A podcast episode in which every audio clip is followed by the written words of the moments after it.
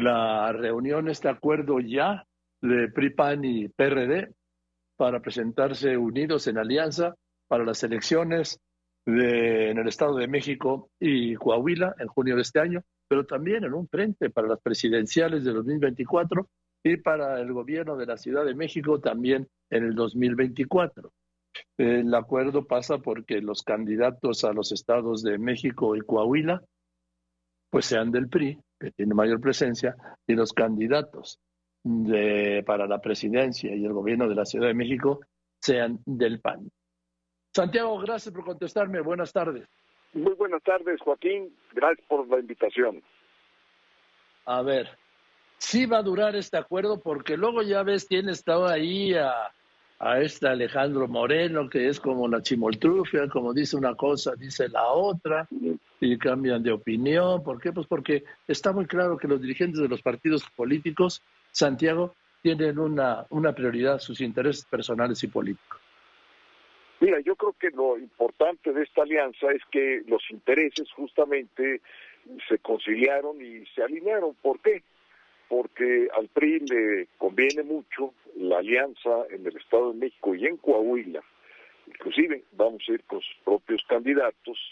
Y por supuesto que a México le conviene una alianza opositora que pueda congregar, que pueda sumar las fuerzas sociales y de otros partidos, y los ejes que sean los dos partidos históricos del país.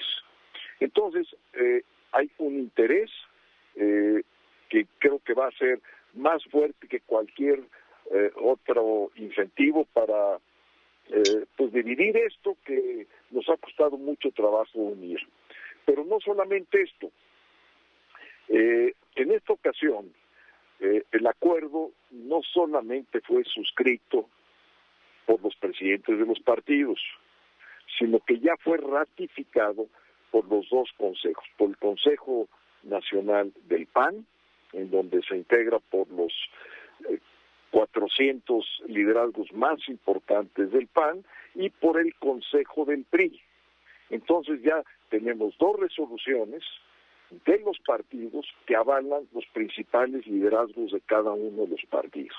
Entonces, este es un acuerdo entre partidos, avalado por los consejos de los partidos, y en donde claramente el acuerdo es el que tú dices. Es decir, se registran los candidatos del PRI para el Edomex y para Coahuila. Y en el caso de la elección presidencial y de la Ciudad de México, el PAN tendrá la mano para hacer el registro del candidato. Le decimos siglar, pero en castellano sencillo es registro, y establece las reglas el PAN, y podrá invitar a candidatos o precandidatos de otros partidos, inclusive la sociedad civil, dentro de ese proceso. Pero el PAN conduce el proceso, establece las reglas, y finalmente el candidato de la alianza para la presidencia de la República tendrá que ser panista. Esto deja fuera, por ejemplo, a quienes han levantado la mano en el PRI, como puede ser Enrique de la Madrid, y quien no la ha levantado, pero ahí estuvo hoy presente, que yo creo que sería un gran candidato, José Ángel Gurría. Mira, si ellos desean participar dentro del proceso que va a organizar el Partido Acción Nacional, bienvenidos. Y así lo dijo el día de hoy Marco Cortés. Así fue como lo resolvió el Consejo del PAN y el Consejo del PRI. Son, digamos, procesos abiertos que pueden inscribirse aspirantes de otros partidos, inclusive de la sociedad civil, bajo las reglas, y el diseño del proceso estará a cargo y bajo la responsabilidad del PAN, y tendrá que ser un proceso democrático. Todavía no se ha decidido exactamente cuál va a ser el proceso, pero ciertamente pues tendrá que ser un proceso transparente, y un proceso lógico que por una parte le dé fuerza al candidato, y por la otra parte sea un proceso ordenado. Y un proceso donde esté, digamos, blindado para cualquier intervención externa. le hace Morena, el gobierno, qué sé yo, porque pueden intentar, digamos, conspirar en contra de un proceso como el que está queriendo llevar a cabo el PAN. Entonces, estamos ya muy armados desde el punto de vista de nuestros dos consejos. Hay un acuerdo para el 23, hay un acuerdo para el 24. Estamos muy contentos porque esto va a ser el eje del polo opositor de esta gran alianza para poder enfrentar las elecciones del 23 y del 24. Sé, Santiago, que también la alianza abarca los temas legislativos, ¿es así? Así es. Desde hoy y bajo las siguientes reglas que también son muy importantes. En primer lugar, vamos a buscar que en todos los temas fundamentales que sea una decisión de la alianza y que de esa manera traduzcamos nuestra votación, sea a favor o en contra, en las dos cámaras.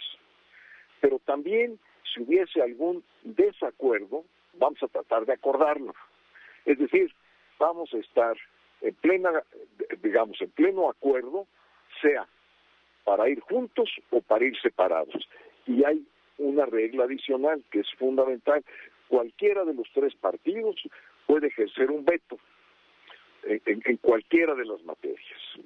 Es decir, se pone un tema a discusión en el Congreso, no hay acuerdo, y entonces basta que un partido diga, sacamos al tema, y entonces habrá, digamos, un acuerdo respecto de ese tema vetado por alguno de los tres partidos. Ahora, Santiago, yo sé que tú estás puesto, ¿me lo puedes decir? ¿Estás puesto para ser el candidato de esta alianza para la presidencia? Puesto, decidido, listo, Joaquín. En el momento que las reglas establezcan el registro, espero ser el primero en registrarme. Estoy muy entusiasmado. Además, muy entusiasmado ir como candidato de la Alianza Va por México y muy entusiasmado de ser el primer presidente que instale un gobierno de coalición plural, y que además ese gobierno tenga una coalición legislativa. Es algo inédito, nunca ha sucedido en México. Es la primera vez en la historia política del país que va a haber un gobierno de coalición que abarque el proceso legislativo, que es clarísimo. Hay que reconstruir este país, hay que reunificarlo, hay que reordenar el primer tema, que es el tema de la seguridad, hay que reinsentar a México en el mundo, que esa confianza de la comunidad internacional regrese a México, y realmente pues cambiar el rumbo del país.